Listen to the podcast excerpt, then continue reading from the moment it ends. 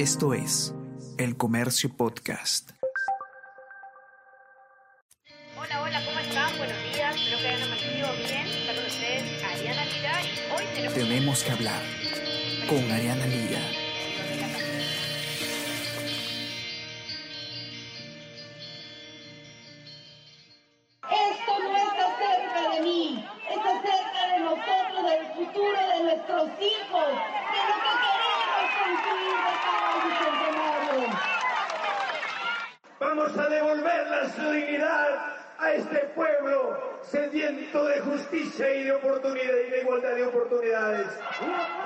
Todos, ¿qué tal? ¿Cómo están? Espero que estén comenzando muy bien su día. Yo soy Ariana Lira y hoy tenemos que hablar del final de la campaña electoral que ya se acerca, porque este domingo vamos a, a votar en la segunda y definitiva vuelta electoral de este complejo, extrañísimo proceso electoral de las elecciones generales del 2021. Unas elecciones además que se dieron en un contexto bastante particular, que fue la pandemia por el coronavirus y además en la mitad de una crisis política sin precedentes en las últimas dos décadas. No se trata de una elección cualquiera, la que, la que está en curso en este momento. No se dio en, en la mitad de una pandemia. Esta campaña es una campaña totalmente distinta, nueva, que comienza cuando ya estamos en emergencia sanitaria por el coronavirus. Es una campaña en la que eh, el movimiento en la calle de los candidatos, las, la rutina común, digamos, de, de hacer política en una elección no ha sido la, la de siempre. Se han tenido que ensayar algunas otras, algunos otros mecanismos el, el mismo tema del financiamiento, por ejemplo, de las campañas, la regulación que ha regido a partir de esta elección ha hecho distinta también la, la- la publicidad electoral.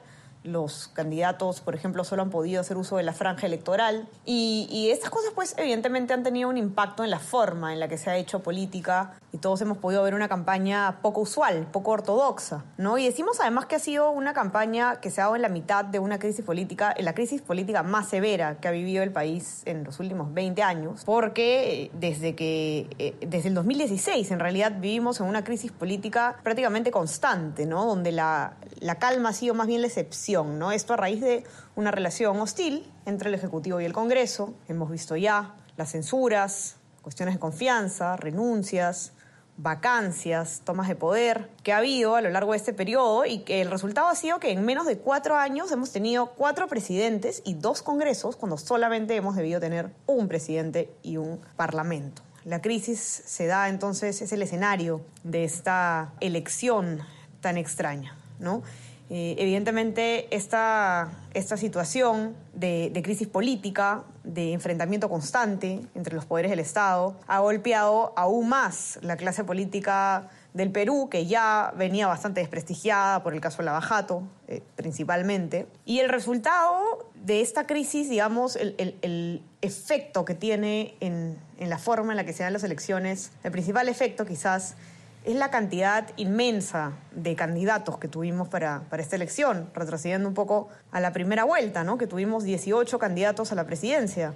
Y, lo cual era bastante inusual, ¿no? Ya estábamos acostumbrados a tener muchos postulantes a gobierno, pero sin duda este número era algo sin precedentes, ¿no? Para explicar esta enorme cantidad de, candidatos tenemos que retroceder un, un poco, ¿no? Tenemos que retroceder unos 30 años, eh, unas tres décadas hasta los años 90, cuando colapsa el sistema de partidos debido al, al desprestigio que tiene la clase política de nuestro país. Y a partir de entonces, pues, empezando por Alberto Fujimori, el gran primer outsider, digamos, de los candidatos a la presidencia, no, no en general todos los outsiders, se dice que Ricardo Belmont fue el primer outsider en el Perú, pero empezando, digamos, empezó Alberto Fujimori como el primer outsider de la política, el primer político no tradicional que escogemos en- en en esta racha que sigue hasta el día de hoy, ¿no? Eh, y, así es, ¿no? Ya los, los partidos tradicionales, digamos, los, los políticos tradicionales que pertenecen a un partido con una agenda programática eh, a largo plazo, etcétera, son más bien la excepción y desde entonces lo que hacemos es escoger a candidatos independientes y en cada elección surgen decenas de estos partidos nuevos que son creados eh, más bien como vehículos, ¿no? Para llegar al poder y que son encabezados por personalidades independientes, políticos no tradicionales, diríamos. Bueno, el resultado en esta elección, si a esta crisis partidaria que ya tiene más de tres décadas le sumamos la crisis política de los últimos años, resulta esta inmensa cantidad de, postulantes a la presidencia, ¿no? Y bueno, la primera, fue la primera vuelta efectivamente nos dejó de todo, muchas anécdotas políticas y algunas frases célebres también. La mano de la corrupción, esa mano que la movió siempre la mismocracia. Aparte de bonito, Forsyth parece que es inocente. Cañazo, el, ese, ese trago que ellos se han ido controlando el COVID, tomando eso y quemando al parecer la, lo que queda en la garganta, porque dice que la sal mata al bicho. Trae la pandemia lo más rápido, cueste lo que cueste. Estoy tan enamorado de la Virgen María, ¿no? Que me, me, me hace, me llena de paz, llena de alegría. Yo soy una persona que quema etapas. El resultado de esta fragmentación en, en los opciones electorales fue que los dos candidatos que pasaron a segunda vuelta, Pedro Castillo y Keiko Fujimori, fueron escogidos con menos del 20% de los votos, ¿no? lo cual evidentemente muestra el problema ¿no? de, de, la representatividad que pueden tener el, el futuro presidente o la futura presidenta de la República en un escenario como este. Sin duda la gran sorpresa de la primera vuelta fue Pedro Castillo. ¿No? A Pedro Castillo nadie se lo vio venir. Fue una candidatura que pasó desapercibida durante la primera parte de, de, la campaña, durante la mayor parte de la campaña, realmente. De hecho, si nosotros vemos, por ejemplo, las encuestas de intención de voto en febrero, Pedro Castillo tenía 2%, ¿no? Estaba en la cola de las preferencias. Luego fue creciendo sigilosamente, digamos, en las encuestas, ¿no? Se empieza a ver una, una tendencia al alza eh, bastante pequeña, poco a poco, y ya en el simulacro de votación del 7 de abril, que no se publica además porque se da en el contexto del silencio electoral, que rige, por ejemplo, en este momento también donde nos encontramos, una semana antes de la elección, pero que eventualmente se filtra, como suele ocurrir con, con, las, con las encuestas, ya se podía ver, ¿no? El, a Castillo definitivamente arriba, ¿no? En primer lugar, empate técnico con Keiko Fujimori, de hecho, con 12,7%. Entonces, ¿qué, ¿qué fue lo que pasó, no? ¿Por qué apareció Pedro Castillo de manera tan repentina? ¿Y cómo así no lo, no lo vimos venir? Es, es un caso de estudio, sin duda. Tras la primera vuelta, el analista político arequipeño Gonzalo Banda escribió una columna en El Comercio titulada Del campo a la ciudad, donde él intenta explicar cómo, cómo despunta Castillo, ¿no? De un, de un momento al otro, al parecer, ¿no?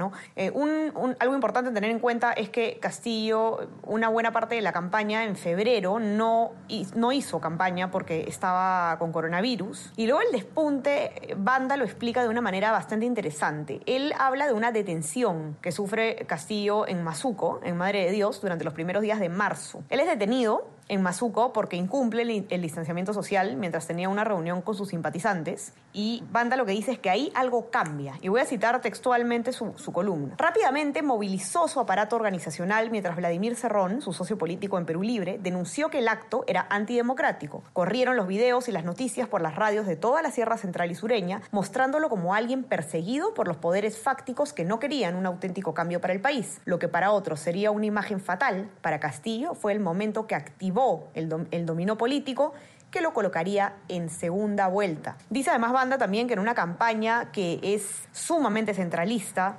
estuvo muy enfocada en Lima, muy enfocada en las zonas urbanas, Castillo apostó más bien por una estrategia territorial y rural, y lo cito, con un respaldo logístico gigantesco. Las facciones del magisterio y las rondas campesinas que lo apoyaban. Eh, esto termina pues entonces por generar un despunte de Pedro Castillo y él le roba votos a Johnny Lescano y a Verónica Mendoza, que eran las otras alternativas de izquierda, que sin duda estaban mucho mejor posicionados en, en la intención de voto al comienzo de la campaña. Él logra diferenciarse del Lescano y de, Mendoza como una opción, digamos, de izquierda real frente a una izquierda que él denunciaba como moderada, digamos, o parte del, del establishment. Eh, lo cierto es que termina sorprendiendo Pedro Castillo en la primera vuelta y se enfrenta con Keiko Fujimori en esta segunda vuelta, que es además la tercera vez que Keiko Fujimori tienta Palacio de Gobierno. Desde que comenzó la campaña de la segunda vuelta, estuvo bastante claro desde el inicio que se iba a tratar de una campaña del antivoto.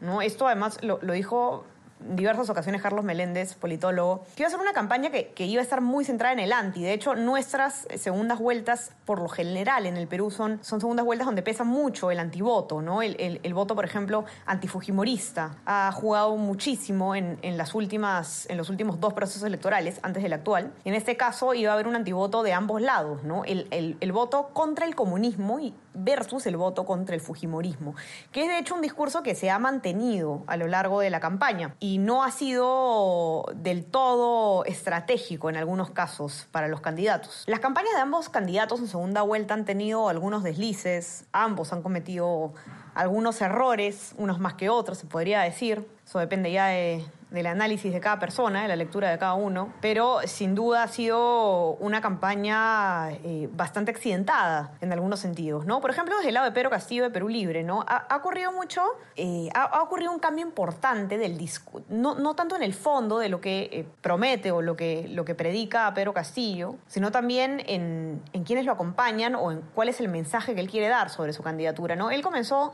siendo bastante eh, rígido o, poco negociables sus, sus, propuestas, su proyecto. En todo momento habló, eh, prometió que no iba a haber un cambio, una moderación como habían hecho otros candidatos en el pasado, que no iba a haber una hoja de ruta como había ocurrido en el pasado.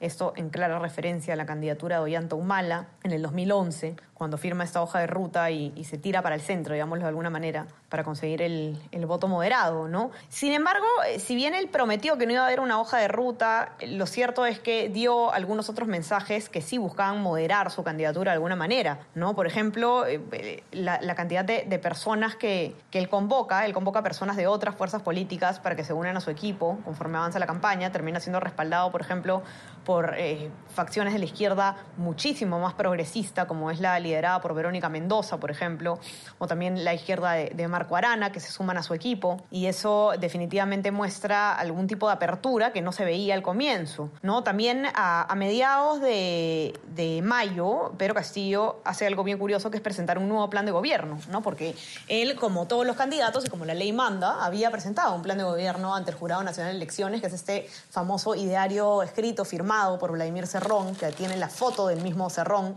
en la carátula. Eh, y que es además un plan de gobierno con muchísimas deficiencias, bastante cuestionado, porque... Eh, para empezar, ni siquiera tenía una, una, sola propuesta sobre la pandemia. No habían propuestas para enfrentar la pandemia. Y definitivamente la, la, cantidad de críticas que merece este plan soso que presenta él en primera vuelta, que deja mucho que desear, lo termina obligando de alguna manera a presentar un nuevo documento que además se demoró también en, presentar, ¿no? Porque se le exigía mucho a Castillo que pueda eh, poner un, plan, digamos, con, medidas concretas, y él tarda, pero finalmente presenta mediados de mayo este plan Perú al Bicentenario, eh, con las medidas que él aplicaría durante los primeros 100 días. Igual eh, le merecen, le merecen bastantes críticas, pero empieza a hacer este tipo de movimientos políticos, digamos, para intentar disipar las dudas que habían sobre, sobre su poca preparación, ¿no? El, deslinde, el intento de deslinde, vamos a decirlo así, de Vladimir Cerrón es importante también en la campaña de Castillo. ¿no? Vladimir Cerrón termina siendo, eh, de alguna manera, la mayor piedra en el zapato que tiene Pedro Castillo. ¿no? Sus, declaraciones constantemente colocan a Castillo en, eh, o la candidatura de Castillo en, un, en un lugar, lugar incómodo. ¿no? Son declaraciones de corte autoritario eh, declaraciones que sin duda le merecen muchos cuestionamientos a Castillo, y él lo que hace es, es continuamente empezar a deslindar de Cerrón, ¿no? a decir que, que el, el, único vocero del partido es él, que el señor Cerrón no va a gobernar, y así intenta marcar una, una distancia de, de Vladimir Cerrón. Esto a pesar de que si uno ve, por ejemplo, la bancada que ha sido electa eh, de Perú Libre en el Congreso, y hay una nota sobre, eh, al respecto de Martín Hidalgo en el comercio, que ustedes la pueden encontrar, se puede ver que la facción de Vladimir Cerrón se impone en la nueva bancada de, Perú Libre, ¿no? que son 22 eh, los miembros, digamos, afines a Vladimir, a Cerrón, mientras que los más cercanos a Pedro Castillo llegan a 15 miembros, y además los miembros del nuevo equipo técnico de, de Pedro Castillo también tienen eh, cercanía con el, señor Cerrón, por lo tanto es un deslinde, yo decía al comienzo, un intento de deslinde, pero que no termina de convencer del todo. Y luego, otra cosa que ha caracterizado mucho la campaña de, de Pedro Castillo son los dichos y luego desdichos, ¿no? En, en muchos momentos él asegura algo y luego pues dice que que él nunca dijo eso, se, someten a interpretación sus declaraciones continuamente, ¿no? Ocurrió cuando eh, él había hablado de estatizarlo, dijo que nunca se había hablado de estatizar, que se había dicho nacionalizar eh, y así muchísimas cosas. La última, digamos, metida de pata, podríamos decirlo de alguna manera, que tiene Pedro Castillo en este tramo final de la campaña, es la declaración que ha tenido sobre los feminicidios, ¿no? Cuando se le ha preguntado por los feminicidios, él le ha respondido que esos son productos de la ociosidad el enfoque de género fue gran ausente en el debate. ¿Qué propuestas tiene usted en referencia para este sector? Esta es una alternativa para terminar con ese tipo de discriminaciones. ¿Por qué? Porque, porque, porque, los gobiernos no impulsan el desarrollo de estos espacios. Imagínense a la juventud industrializando la leche. Imagínense a las damas, a las niñas, a las señoritas dedicándose a este tipo de desarrollo. a la ganadería. con el maltrato hacia la mujer. Por eso, el maltrato, eh, porque, hay, porque los feminicidios producto de la ociosidad que genera el mismo Estado, la desocupación, la delincuencia. Si generamos desarrollo.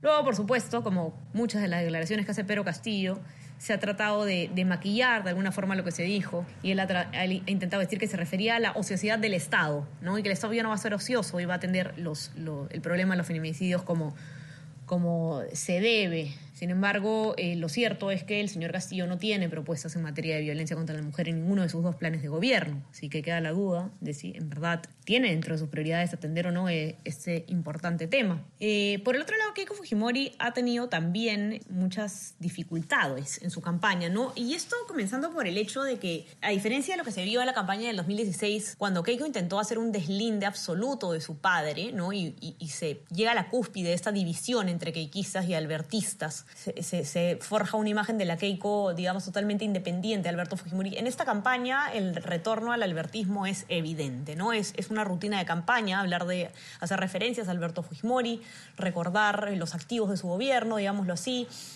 y, reivindicar a, su padre, ¿no? Entonces, esa es la difícil tarea que asume Keiko, que es eh, la sombra de su padre, como un, arma de doble filo, ¿no? O sea, cómo conciliar eh, la reivindicación de un gobierno con serias acusaciones y, condenas, además, por violación a los derechos humanos y a la democracia y al Estado de Derecho, y al mismo tiempo eh, utilizar la candidatura como, como una candidatura por la democracia, ¿no? Y ese es el discurso que ha planteado Keiko, sobre todo en la, en la la segunda parte de la campaña, la segunda vuelta, ¿no? Es decir, llamar a votar por ella, no por votar por el Fujimorismo, no por votar por Keiko Fujimori, sino por votar por, eh, un, por la unidad del Perú contra una amenaza que es la amenaza del comunismo, como lo ha planteado ella en su, en su discurso. ¿No? Entonces es, complicado, sin duda, para ella apelar a la imagen de Alberto Fujimori mientras habla de un, voto por la democracia, ¿no? Eh, y eso definitivamente le ha jugado en contra y le ha impedido captar un, sector importante de votantes indecisos que válidamente temen que su candidatura pueda representar pues una, un peligro para la democracia. Y, y es, es válido, tan válido como es por supuesto, el miedo de, que Pedro Castillo pueda asumir la presidencia luego de haber eh, tenido bastantes actitudes antidemocráticas, haber planteado cerrar muchos poderes del Estado, eh, eliminar algunos poderes del Estado eh, o, tener algunas personas en su entorno que, que plantean también cuestiones nada democráticas, como el congresista Guillermo Bermejo, ¿no? Y este audio que se filtró diciendo que, pretendían quedarse en el poder. Sin duda, en el caso de Keiko Fujimori, el miedo, la, la, amenaza eh, a la democracia está en, las mentes de muchos votantes que ella no ha podido convencer con este discurso, además de apelar continuamente a, su padre, Alberto Fujimori. Y esa ha sido, digamos, eh, la, gran contradicción ¿no? de la campaña de Keiko Fujimori. Ella, eh, a mediados de abril, cuando recién comienza la segunda vuelta, dice que no va a, eh, a utilizar la campaña del miedo. ¿no? Y la voy a citar. Ella dice, hay personas, amigos, que me han sugerido atacar las debilidades del contrincante, pero sí. Quiero decir que de ninguna manera voy a hacer eso caso a esas recomendaciones, no voy a caer en la campaña del miedo. Evidentemente, esta promesa no fue cumplida y Keiko Fujimori más bien eh, ha armado su, propuesta o, su campaña en base a, atacar esta amenaza que ella eh, sugiere representa a Pedro Castillo, que es la amenaza del comunismo, ¿no? Y, plantea todo el tiempo entonces su candidatura como una alternativa, una esperanza a esta, esta campaña, y de hecho en la última parte de la campaña el mensaje es repetido en, todos los medios de comunicación a los que asiste tanto ella como sus voceros, ¿no? Es eh, que no se trata de un gobierno de fuerza popular, que se tratará de un gobierno abierto, que lo que se está pidiendo es un voto por el Perú en contra de esta amenaza que, es el comunismo, ¿no? Y trata ella de, eh, pues, es como, de alguna manera, restarle importancia a su figura, a su personaje, para eh, tratar de pintar su candidatura como la, la salvación, digamos, del país ante la amenaza que representa Pedro Castillo. Se verá ya el día domingo si es que efectivamente esta campaña termina por funcionar, porque no se ha podido ver, a pesar de la cantidad, del rosario de errores y cuestionamientos que ha tenido el candidato de Perú Libre, que sin duda ha sido muchísimos y graves, no se ha podido ver un, repunte de Keiko Fujimori o ella no ha podido eh, pasarlo en, la, en, en, en, las, en, los sondeos, se ha mantenido eh, bastante eh, en una posición bastante similar el candidato. Hay que ver si es que finalmente va a funcionar o no esta campaña que ella realiza. Eh, luego, cuando Keiko Fujimori también intenta hacer este equipo técnico ampliado, ¿no? donde convoca a distintas personalidades de otros partidos, como por ejemplo eh, Carlos Bruce, eh, ex Perú posibilista, además ex asesor de la campaña política de George Forsyth, Andrea Lanata del PPC, Máximo San Román, ex senador, ex,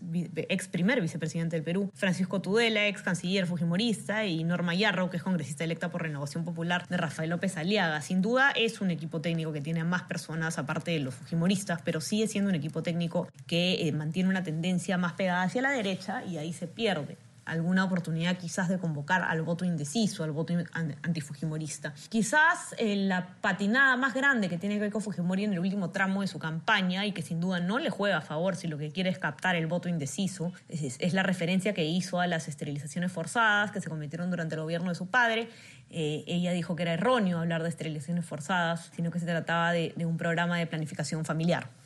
Miren, en el caso del proceso eh, que se está llevando sobre el mal llamado esterilizaciones forzadas, eso fue un plan eh, de planificación familiar, son investigaciones que se vienen llevando a cabo desde hace 20 años. Se han archivado en cuatro oportunidades, pero por supuesto que somos respetuosos de las decisiones que autónomamente tome el sistema de justicia, ya sea el Ministerio Público o el Poder Judicial. Y de acuerdo a eso actuaremos. El último debate que hubo entre los dos candidatos presidenciales, organizado por el Jurado Nacional de Elecciones el, domingo pasado, eh, esperábamos muchos que se trate de un debate eh, más interesante, más picante, que nos pueda definir un poco más el terreno en esta reñida campaña, pero a pesar de lo reñida que era la campaña, a pesar de, lo, eh, lo difícil que está la competencia entre ambos candidatos, la verdad es que este fue un debate bastante soso. Creo que esa fue lo que se percibió de manera general. Y bueno, sin duda nos faltaron algunas pullas entre los candidatos. Por un lado, Pedro eh, Keiko Fujimori se eh, utilizó, llegó al, debate con una piedra en la mano y dijo que era una piedra que, eh, con la que había sido atacada una, de sus, una persona de su campaña por parte de simpatizantes de Pedro Castillo y se hizo todo un, se armó toda una retórica en torno a la, a la piedra. ¿Con qué autoridad viene a hablar de derechos humanos si va a cerrar las principales instituciones que se encargan de defenderlo? Habla luego de dictadura. Eh, creo que no ha escuchado el señor Bermejo que ellos plantean entrar al poder para quedarse. Usted ve los medios de comunicación, parece que no, señor Pedro Tirapiedras. Deje de lanzar tantas mentiras. Pero Castillo tampoco se quedó atrás con las pullas, hizo referencia precisamente a, la, a, las declaraciones de Keiko Fujimori sobre las mujeres esterilizadas y también habló incluso de su madre, Susana Iguchi. Antes un segundo me decían que soy machista y yo tengo a mi madre a quien la quiero mucho, a mi hija, a, a mis hermanas. Me gustaría que mi contrincante por primera vez en la historia pida perdón a las mujeres que fueron esterilizadas. Yo no voy a levantar una palanca para electrocutar a mi madre una campaña poco ortodoxa en un contexto nunca antes visto y con candidatos que sin duda dejan mucho que desear y que eh, han sido escogidos en primera vuelta por una fracción muy pequeña de la población y que además eh, tienen un, un, problema en común, que son las propuestas poco aterrizadas de ambos candidatos en diversos temas, sobre todo en temas de pandemia, algo que ha sido constantemente criticado por los especialistas. Así que sin duda, eh, tome quien tome el poder el próximo 28 de julio, desde la ciudadanía vamos a tener que estar vigilantes, porque no se viene un camino fácil, pero estamos acostumbrados ya a sufrir, al parecer, en los procesos electorales en el país. Así que eso ha sido, bueno, un resumen bastante rudimentario de la, del proceso electoral, cuántas cosas se quedan por decir, no tenemos mucho espacio, importante informarnos en estos días que quedan sobre el proceso electoral, sobre los candidatos y emitir un voto lo más informado posible el siguiente domingo, donde todos decidimos el destino de nuestro país. Los invito a revisar eh, toda nuestra cobertura electoral especial en nuestra web elcomercio.pe para que se mantengan informados y ya saben que estamos en Spotify y en Apple Podcast y también en nuestro WhatsApp El Comercio te informa para recibir lo mejor de nuestro contenido a lo largo del día. Dicho esto, me despido de ustedes. Que tengan un excelente día. Cuídense mucho. Chao, chao. Esto fue Tenemos que hablar.